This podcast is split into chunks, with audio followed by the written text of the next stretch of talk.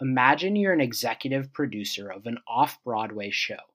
It's 2005 and you're 32 year old Ken Davenport. You have a genius idea for a production called The Altar Boyz about a fictitious Christian boy band from Ohio. There's just one major problem very few people know you exist, and you need a marketing strategy. You need publicity. If you're Ken Davenport, you probably have something up your sleeve. You decide to challenge the most infamous boy band of all time to a battle in Times Square. This story involves a rubber chicken, a hundred college girls, and a shiny white limo. We were going to have an album signing. And I had read in an article that Jessica Simpson had called the Backstreet Boys the best boy band on the planet. And I remember being somewhat offended by that because I was like, the Backstreet Boys probably don't even perform live. They're weak dancers. Like my guys could kick the crap out of them.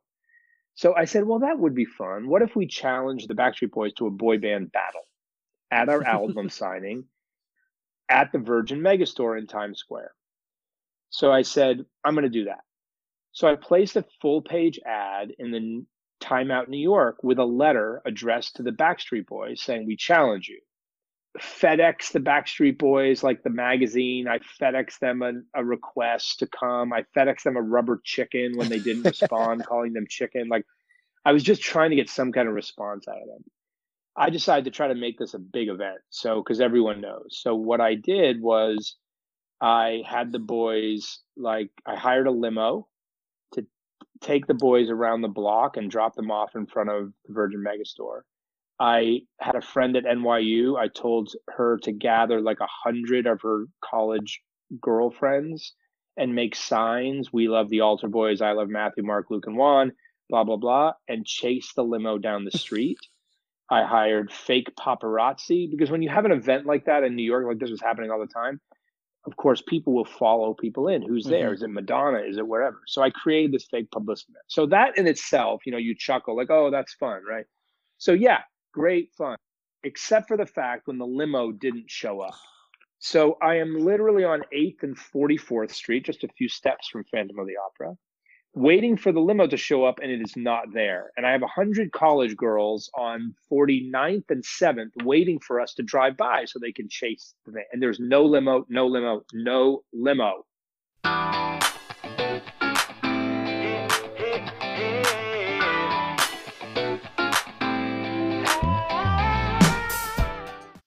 When Ken first shared that story with me, I realized what makes Broadway so special. It's a place where creative expression and differences are accepted, a place where it's acceptable to showcase a musical parody of two Mormon missionaries, a place where a Puerto Rican born actor could conceive a musical about the life of Alexander Hamilton, a place where a Disney cartoon can be brought to life with 337 costumes and 150 moving lights for me, musical theater was always just a reality. On road trips, my parents would play the entire soundtrack of Les Mis for me and my brother. For many, it's a money making machine. Rent has grossed more than $274 million. Hamilton, $340 million. Les Mis, $406 million. Phantom of the Opera, $1.1 billion. And nothing compares to Disney's The Lion King at $1.4 billion. This is a world that the general public knows very little about. So I thought, why not ask some of Broadway's leading figures to explain the behind the scenes of Broadway? Tony winning producer Ken Davenport speaks about how a production becomes a reality. Tony winning scenic designer Scott Pask opens up about the process of designing a show and how his dream almost never came to be. Playbill staff photographer Marc J. Franklin describes the behind the scenes of Hamilton and how he brings Broadway to a magazine or newspaper near you. One of the most fascinating aspects of Broadway is how little the public knows about the way the theater world works.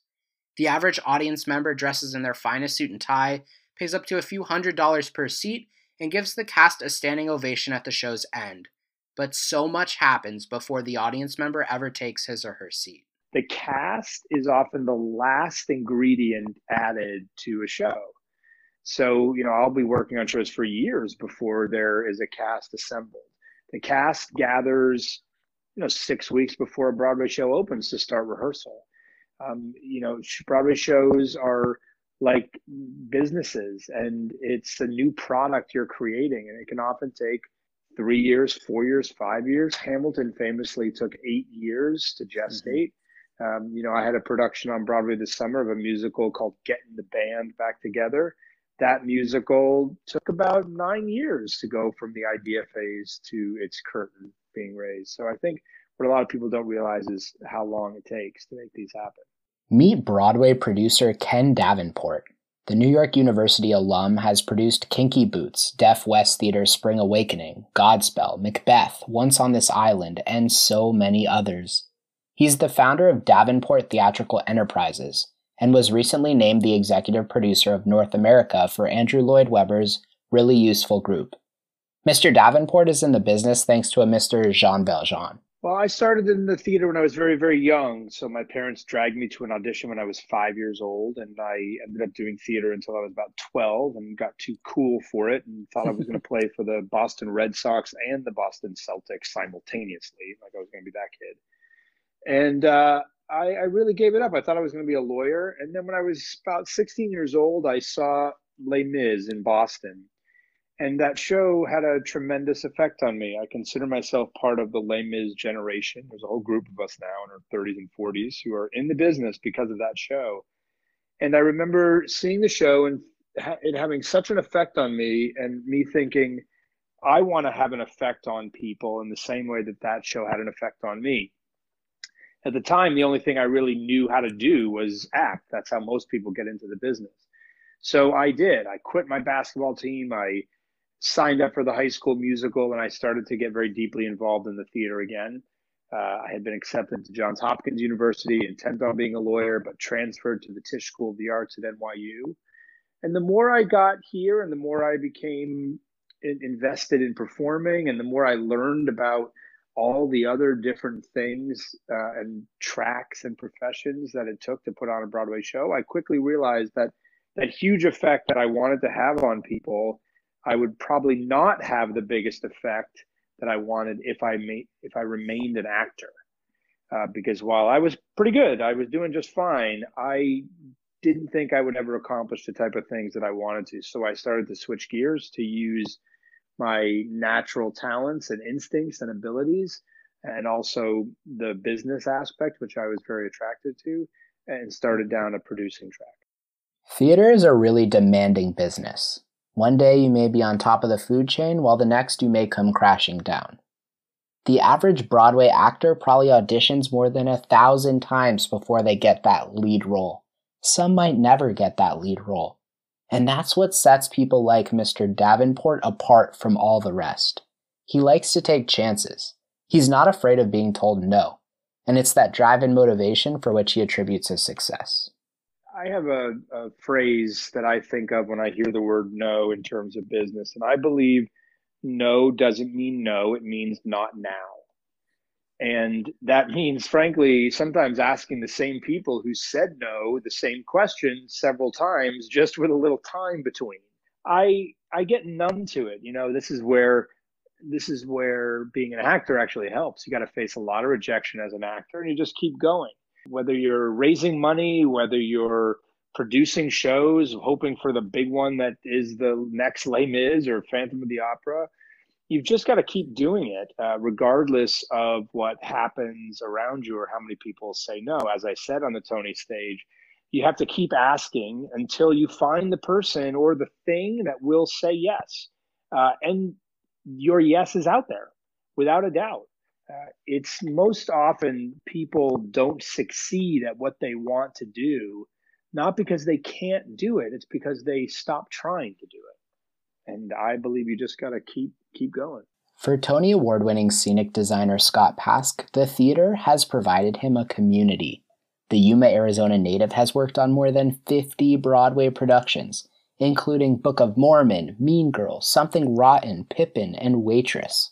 Following his graduation from the Yale School of Drama, he took his first shot to create the set for Urinetown and ran with it. It was his first Broadway production.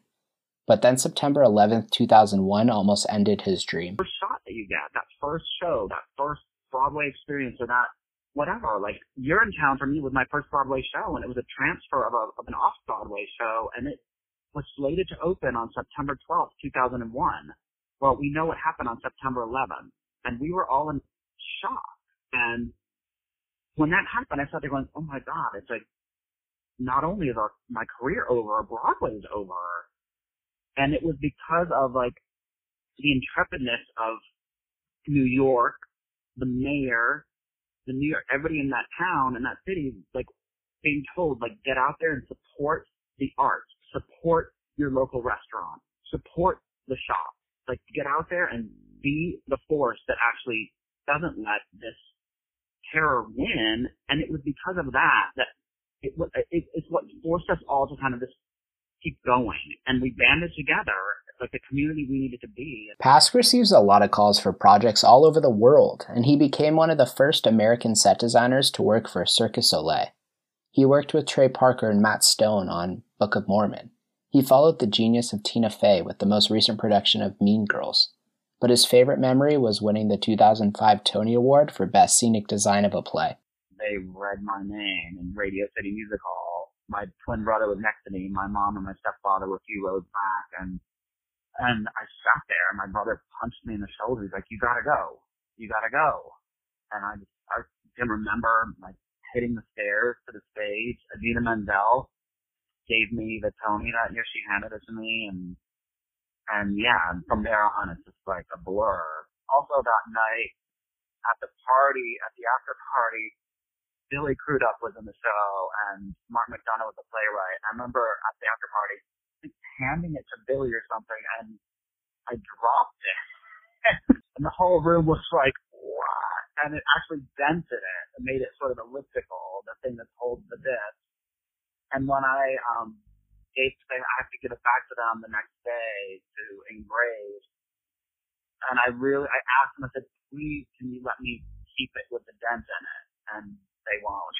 I remember my stepfather jumped up, and I heard later from a friend that this happened. I didn't know about it right away. And my, my stepfather jumped up and was screaming out, that's my son, that's my son. And my mom was like, sit down, Frank. And then later I heard from friends saying, oh my God, you're Scott. That's, oh my God, Sarah Jessica Parker talks about that night. And like, said one of the most moving things was like hearing Scott's dad talk about like shouting at the top of his lungs in the auditorium radio station. When Nicolette Robinson became the first woman of color to play Jenna in the musical Waitress, Marc J. Franklin stood in the background. The New York based photographer followed around Hamilton's stage manager Amber White for an evening's performance. He snapped photos of Caissie Levy and Patti Murin's pre show routine in Frozen.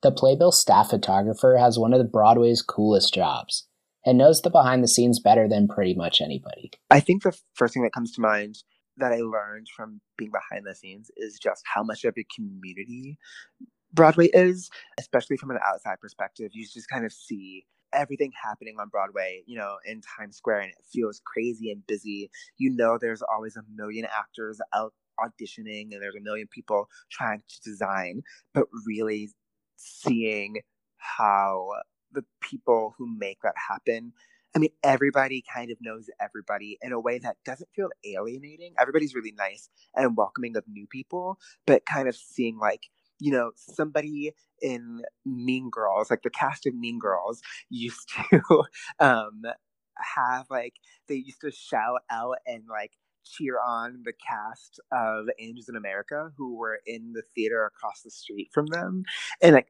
seeing that type of community or going to an opening night and seeing, you know, somebody in Frozen cheering on their friend who might be in Choir Boy. There's so many cool things about like props maintenance or or like how you take care of a costume or that I really get to see firsthand and then get to share. One of Marc's favorite memories was joining Broadway notables on the Playbill cruise to the Caribbean. He recalled snorkeling with Tony winning actor and Next to Normal's Alice Ripley. He learned firsthand about the craft of acting and had a conversation about how to be emotionally honest in your acting. She shared to me um, a bunch of things. I think this idea of like as an actor, being emotional is is your craft. Being empathetic is your craft, and how to do that, and just really being able to take in the world around you, and to not stifle those emotions. To really because you you can't do that when you're on stage. You have to be open and honest, and that is a, a full time gig. You can't you can't be empathetic, you know, for the two hours that you're on stage and and then leave and then navigate the world. You really need to use the world as your research and your canvas and experience it, but then also being able to step back and analyze it and be like, this experience made me feel that. This is what happened. Really having a reflective tone uh, to it. But at the same time, you have to know your boundaries and your limits uh, because the world can, especially in New York City, can be a tough place. And you also have to be able to survive it as well. Really learning how an actor and Alice Ripley, you know, this Tony Award winner, approaches the craft of acting was incredible. And it's such like a lesson that I would have never gotten elsewhere. Broadway isn't always accessible to everybody. The show takes place in New York. National touring productions come and go, and that's what makes Franklin's job so very important. He provides a glimpse into the life that so many people dream about. In those instances, a lot of like the big Broadway curtain calls or red carpets or things like that, those are created by the press team. They're photo ops that, that are um, shared to not just me, but a bunch of the other Broadway outlets. So what happens, we'll get an email and they'll say something like, this event is happening. Um, and then we'll get to go capture it. For me, however, Nicolette Robinson's Broadway debut was so meaningful just because she is the first woman of color to to take on that role of Jenna in this beautiful musical that is so splashy and so big. And myself as a black artist, getting to capture that, you know, they say, show up to the theater at this time. We all, you know, wait in the lobby and you can hear everything happening on stage. So I got to hear Nicolette belt out her first, She Used to Be Mine, and everything changes and the rest of the show. And then right as the show, that last scene, they sneak in all the photographers. We stand in the back, and then once that the the lights go down, the show is over. Right before bows, we all rush to you know the sides of the stage um, in the aisles, and we're just snapping photos because you really want to capture that event, this beautiful, beautiful historic moment. So that's kind of how that happened and it's like a rush. And the thing that's so fun about it and nerve-wracking is you know it's her first broadway bow you can't do it, you, you don't get a redo of that. So something else that i learned while photographing that um, especially with amber because we're capturing the human being behind the you know the machine this this big spinning wheel that is hamilton this ecosystem. And i think something that i learned is balance. Amber is yes calling you know the cues of the show, I and I believe there there's about 1300 light cues in the show. So she's doing that she's creating paperwork she is managing rehearsals sending out rehearsal reports and managing schedules it's so much to keep that running and the idea that she can also be a person who has a family who can shut off that for me was a huge thing especially as a theater lover myself, it feels like the people behind who are in that machine, that's all they do. And I think something that's so beautiful is is seeing and learning the the humanity behind that. Um, so like learning that Amber has a, a daughter and um, you know, was also like practicing her cues while, you know, caring for her kid, but then also being like, this is family time seeing that balance and really seeing how the people um, behind Broadway maintain that eight shows a week and maintain their lives at the same time is really, really cool. While many shows succeed, the vast majority of Broadway shows simply crash and burn. According to The Economist, just one in five shows makes a profit. And that's when the producer role comes into play. The producer can make or break a show right from the start. For Davenport, it's all about creating that next awesome startup. Right. So I have an idea. I want to do a revival of Once on This Island. Uh, in this case, it came to me also through the director Michael Arden, who's who's uh, a friend and a peer, and we had done Spring Awakening together. And he said he wanted to do this, and I loved it. So I called the authors and I said, "Are the rights available?" I got everybody in a room. We started talking, and then I have to raise the money, and then I put a marketing team together and put a management, find a theater, and it's all those things to your listeners or to people not affiliated with the theater industry may seem like, oh, what an interesting, unique process. But it is the same process that any business owner goes through if they are launching a new product or opening a new business my the show, the musical, the play is my product. That can that product same as if it's an app, a restaurant, uh, whatever it is, a new baby toy, doesn't matter. Then you have to find a place where you, you develop that product, right? Is it build it, make sure it works, try it out in front of people. Do a, does a baby like the toy? Do an audience? Does an audience or investors like uh, the musical? And we do workshops and readings and I try to raise money for it to build the restaurants or hire the staff, right? Or to produce the musical. Uh, same thing. I have to find a location where to sell my product. And in my case, that's a theater. So, although it may seem like a very unique profession, I am a small to medium sized business owner. That's what I do. I just happen to be a serial startup guy because every time I do a show, it's a brand new startup there's really no generic way to make it onto the Broadway stage, and it can be really challenging to get your foot in the door. Davenport knows that, and in response, he created the producer's perspective. The 11 year old blog teaches its readers about the business side of Broadway. It's because there was nobody to teach him, and he believes the world is a better place with more theater in it.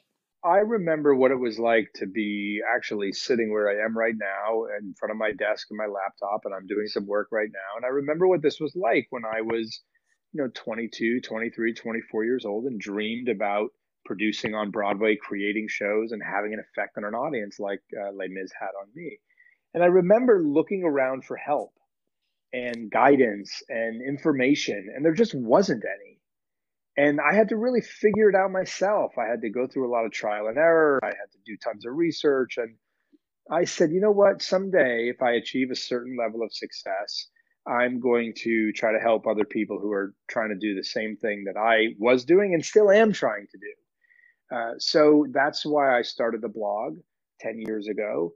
Um, I think I'm the only Broadway producer blogging. Uh, I started a podcast. We started a membership site, all with the goals of encouraging people to create more theater in this DIY world that we live in now. It's mm-hmm. really possible, and it's what got me started.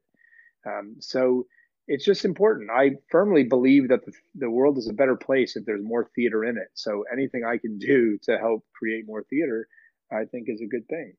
In front of 6.3 million viewers at Radio City Music Hall, Ken Davenport accepted the 2018 Tony Award for Best Revival of a Musical for the revival of Once on This Island. He dedicates his speech to all the people who say yes in the theater world. To all the people who say yes to bringing 1,000 pounds of sand, 100 gallons of water, a goat, and two chickens into a theater. This is not how I expected this night to go at this beginning of this evening. This is a business where you hear no an awful lot. So this award is dedicated to all the people who said yes to this production. Stephen Flaherty and Lynn Ahrens, who said yes when this producer who 20 years ago got their house seats for them. Uh, to Paul Libin, who said yes when we brought a thousand pounds of sand, 100 gallons of water, and a goat and two chickens into his theater.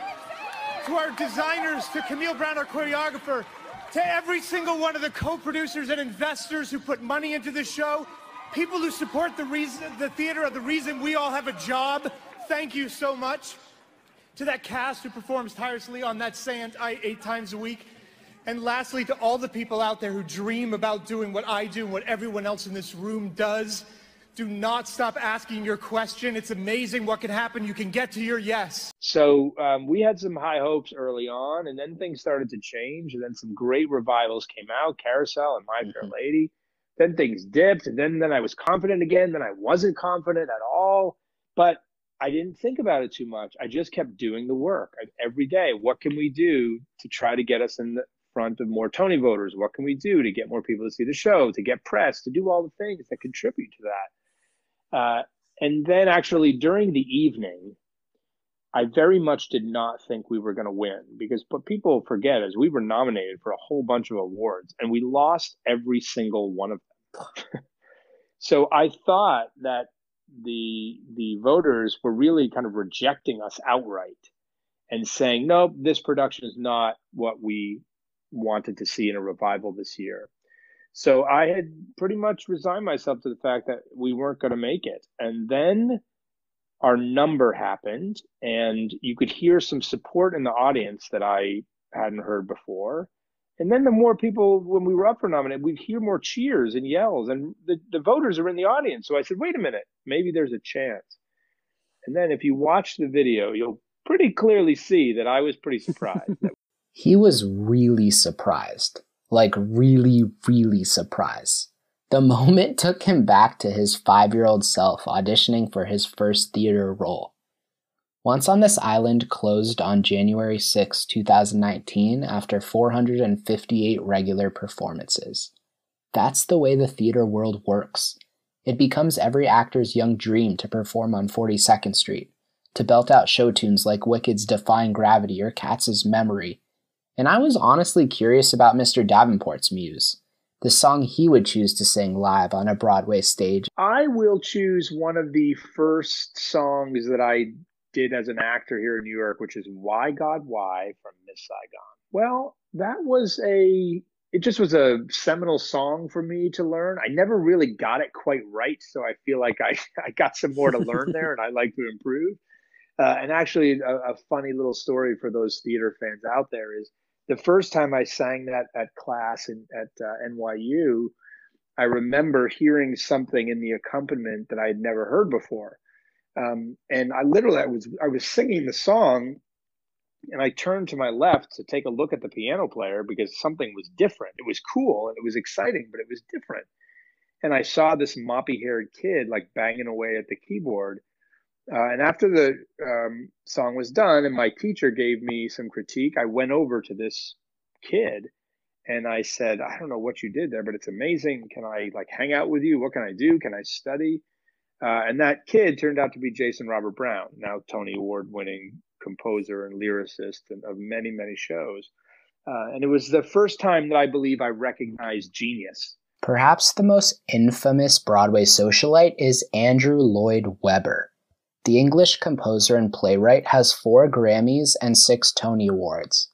His musicals include Phantom of the Opera, Jesus Christ Superstar, Evita, Joseph and the Amazing Technicolor Dreamcoat, School of Rock, and Cats.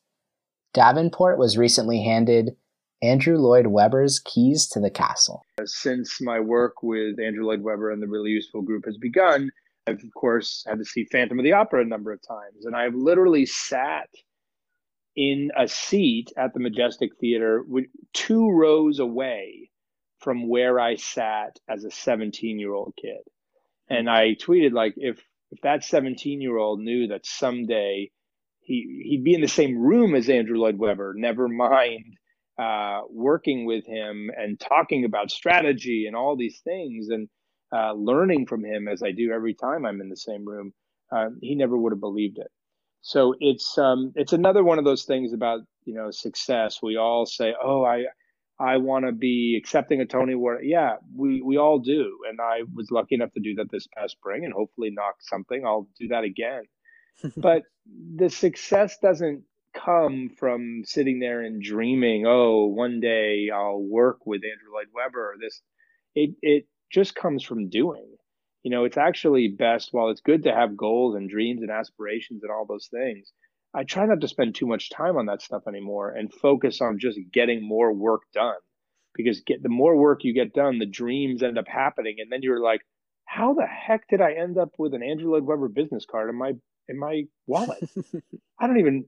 This is beyond me, and it's beyond me, and it is because I I really didn't think about that stuff happening. I just I just continued to do what I love and do it every day. Ken Davenport is the king of innovation in the Broadway theater world. He takes marketing concepts and ideas and brings them to life. He makes them a reality. His off Broadway show, My First Time, invited virgins to the show for free. During Godspell's run, 15 fans of the show were invited to tweet their experiences and received free admission. He used crowdfunding and investing to fund his Broadway revival of Godspell. He live streamed his 2015 off Broadway musical Daddy Longlegs. So, at the very beginning of this podcast, you heard a story. It was a story about the Altar Boyz, a story of how Ken Davenport created fake publicity in order to create marketing for his brand new musical. And if you were wondering if Davenport pulled it off, you haven't been listening. I told you he's the king of innovation. Of course he pulled it off. What are we going to do? I'm calling, the limo guy isn't answering. Then finally he answers, he's like, he's 30 minutes away. What are we going to do? This? And then I literally saw a white limousine like passing by. And I jumped out in the street, flagged him down, begged him for a favor, and somehow I got him to put my guys in the back and do this whole thing for us. and in fact, I even offered him money and he wouldn't take it. So that's one of those things that was like one of the I was like sweating bullets. How am I ever going to pull this off? And again, just like success or big thing, you don't think about it. You just kind of act. I saw White Limo, I acted, I got the boys in the back, we figured it out, and it was one of the best press events I've ever. Had. When Lin Manuel Miranda took the stage at the White House Poetry Jam in 2009, he said some really famous words. I'm actually working on a hip hop album about the life of somebody that embodies hip hop, he said, Treasury Secretary Alexander Hamilton. And he said it in front of President Barack Obama. And the audience laughs at him. Like I'm not joking, they literally laughed at him. And let me tell you, nobody is laughing now. Ken Davenport took his own dreams and made them a reality. Scott Pask went from a town of 95,000 to 8.6 million and created 50 Broadway productions along the way. Marc J. Franklin has some of his idols on speed dial. Broadway is a really wild world where literally anything is possible, and that's the magic of it. So the next time you go see a Broadway show, go ahead and put your best suit on, take your seat, and wonder and think about just how many people went into making that show a possibility. This has been another episode of the Off the Matt Wall podcast. So much thanks to Ken Davenport, Scott Pask, Marc J. Franklin, and all of their teams. Thanks to Jacob Spike Krause for his awesome music. And as Ken said, thank you to all those people out there that say yes. You make things like this podcast possible. For the Off the Matt Wall podcast, I'm Matt Wall. La, la, la,